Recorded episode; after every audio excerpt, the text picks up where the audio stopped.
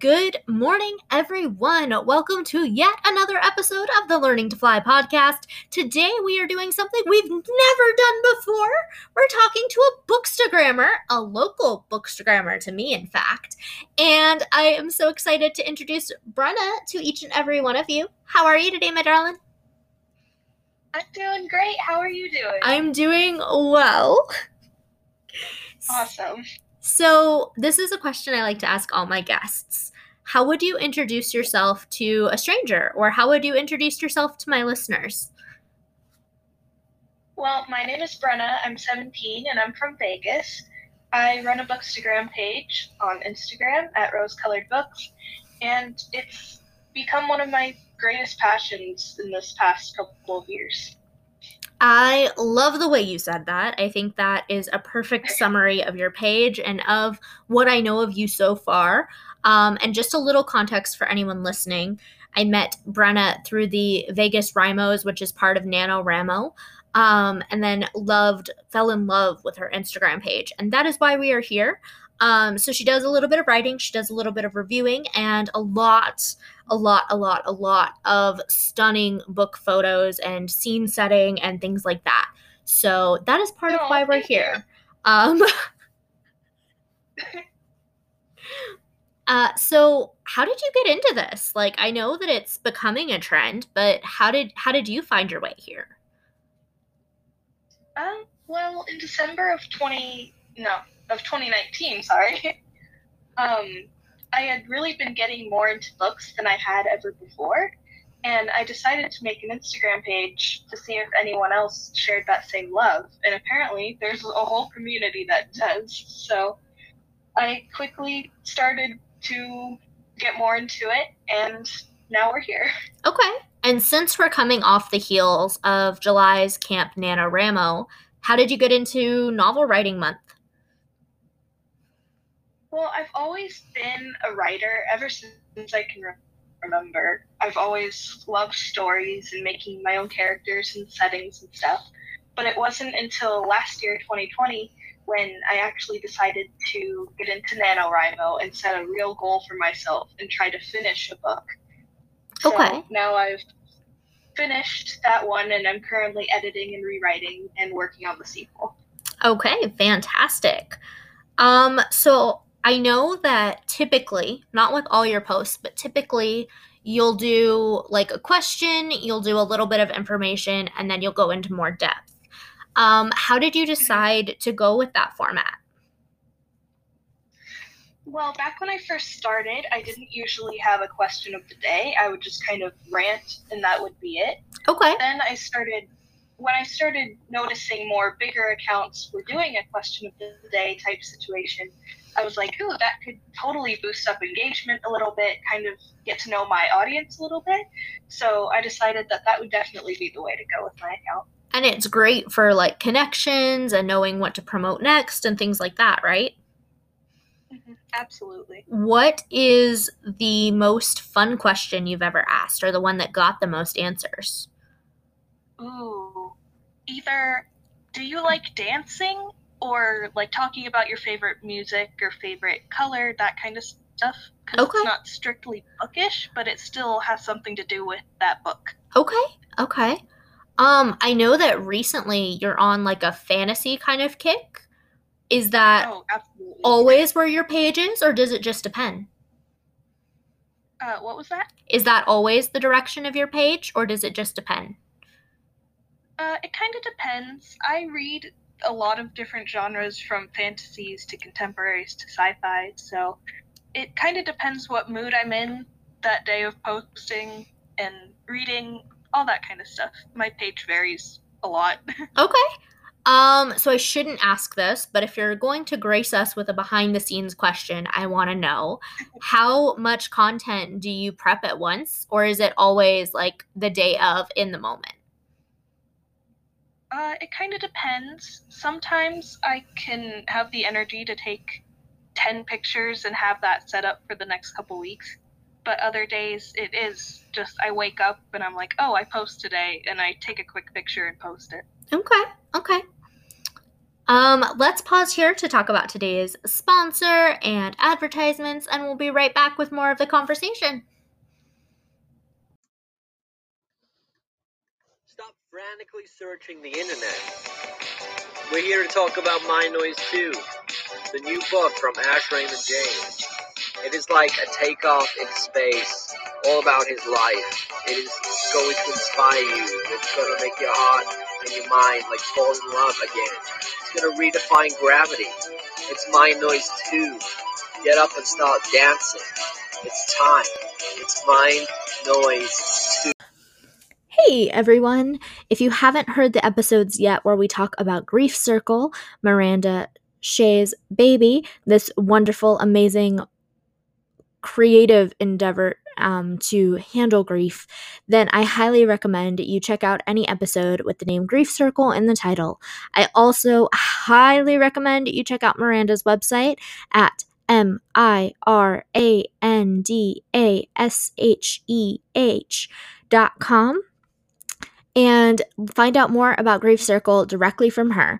Also, I hope to see you at the next one. They happen infrequently, frequently. You'll understand what I mean when you check that out. Alrighty, have a great day, everyone. Let's get back to the episode.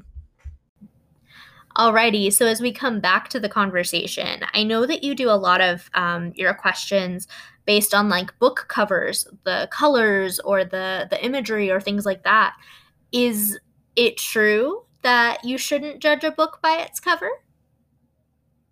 I think it's true to an extent. Okay. I think the cover and the just very basic synopsis can give a lot about the book, but also, you know, some of the my most loved books, I didn't exactly love the synopsis or love the cover. So it really depends with some things. Okay, I like that answer. Speaking metaphorically, what is the most misjudged cover you can think of? Ooh, that's a hard one. That's the point. We start conversations and we make each other think. I want to say, and maybe this is an unpopular opinion, but also maybe not, but the original Shadow and Bone covers by Leigh Bardugo. Okay. I feel like they're kind of bland and not that interesting, but the story inside is so in-depth, and you're in this whole other universe, and it's so amazing, in my opinion. I feel like that could kind of get looked over. Okay. I know there's a little bit of an age difference between us, so I have a question about evolution of books, if that makes sense. Okay. Are you of the mindset that things like Twilight and Hunger Games and things from that era, are they as good as the things you're reading now, or do you think there's room to improve? Again, a little bit of both. I think definitely there's always ways to improve with books and writing and what you as a person finds good at that moment. Fair enough. But also, they're like YA classics, basically. I can't knock The Hunger Games and Divergent. Okay. Purely because they were the books that like got me into reading, you know? Okay. I love them. Also, I know there's not a huge age gap between us, but I know that those were the things that were big all through elementary, middle, and high school for me. So that's why I wanted to ask. Right.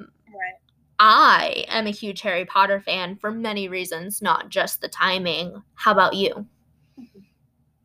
I've never actually read them, which I feel like is a very unpopular. You run an entire book-based Instagram and pride yourself on knowing these supposed classics, but you've never read Harry Potter?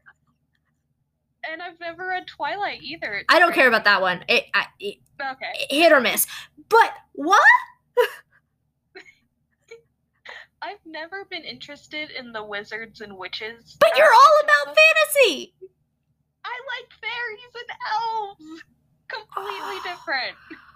Oh, my dear. I know, that's why I said it was unpopular. My heart is breaking. I like fairies and elves too. I mean, Dear Bouquet is all about fairies, ghosts, and mythical randomness in the flowers. But, like, Harry Potter, man. Oh, my heart is aching. I don't even know what to ask next.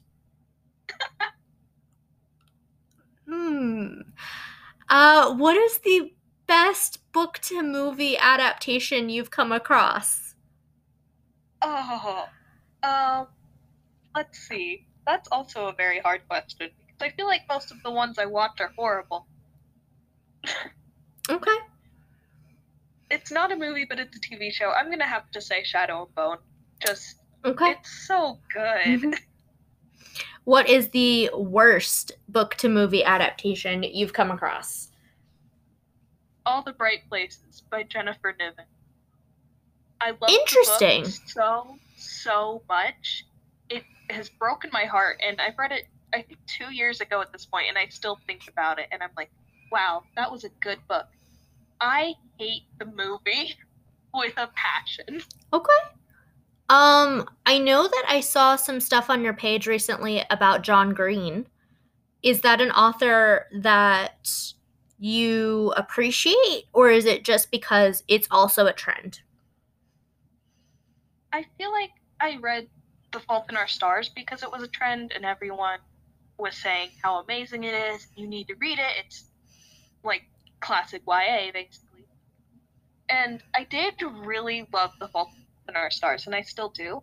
His other books, so far, haven't been that big of a fan, but I do really like The Fault in Our Stars. Okay, I think, and maybe this is just me, but I think that John Green is a lot like Mark Twain. I hate everything that they write, but their actual quotes, their actual lifestyles, their actual, like, legacy is something that I completely believe in. And I wonder if anyone else sees it that way. But that's my stand on it. Yeah. I'm sure you know of the banned books list, and whether you believe in it or not is a conversation for another day. But what book do you advocate the most for being removed from the list? Ooh, I'm going to need a reminder of that list. It's been a while since I read it. Some of the ones that come to mind are To Kill a Mockingbird, Fahrenheit 51? Did I get that? 51? No, Fahrenheit, the Ray Bradbury one. Yeah, I can't remember what it's called. But both of those, most books by Mark Twain, most books by Dylan Thomas, poet and writer. Pride and Prejudice is on there. Sense and Sensibility is on there. Most Edgar Allan Poe is on there. Basically, a lot of classics. And the funny thing is, it's not for the reasons you'd think. Jeez. That's a whole other... Hence why it's a conversation for another day.